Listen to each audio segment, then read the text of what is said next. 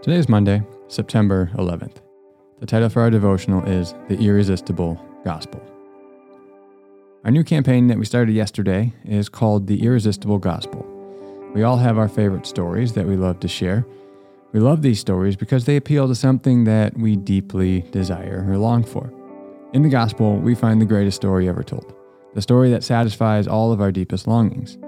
This story is so good that we should all want it to be true. It's simply irresistible.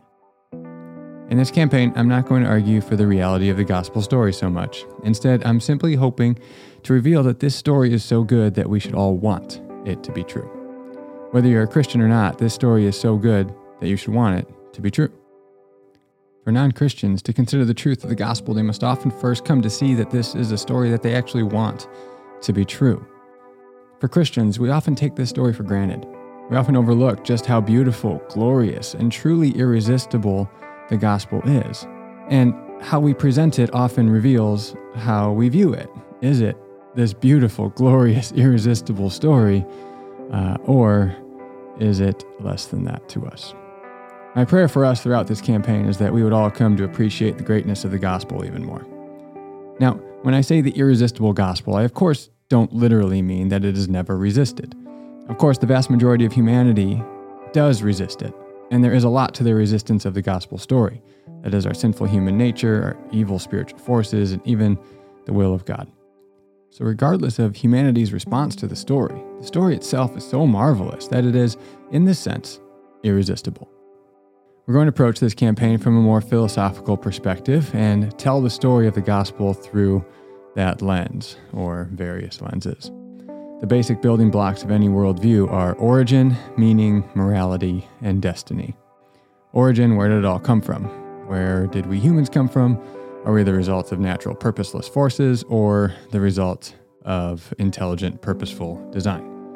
Meaning, why does it all exist? Why do I exist? What is my purpose here? What's the meaning of life? We often ask. Morality, simply the question, how ought we live? Destiny, where's it all headed? What's the end? I would posit that no one can truly be satisfied in life until they have satisfactory answers to these big questions. I think most people do have fuzzy answers to these questions, whether or not they have clearly articulated them to themselves or not. The story of the gospel prov- provides us with satisfactory, comprehensive, and compelling answers to all of these questions. Not only are the answers found in this story compelling, but they appeal to the reality that we all experience in our external experiences every day and also in our internal world. That is to say, that they are simply true. In this campaign, we're going to compare the gospel story to other worldviews, or again, meta narratives. Another way we can think of it, and see how it is far more glorious than any other story that we can see ourselves as a part of. For our scripture reading today, we're going to read Acts 17 24 to 31. In this passage, it's describing the Apostle Paul's conversation with the Athenian philosophers. And as he's discussing with them, he's going to touch on a lot of the themes that we'll be talking about in this campaign. Remember origin, meaning, morality, and destiny.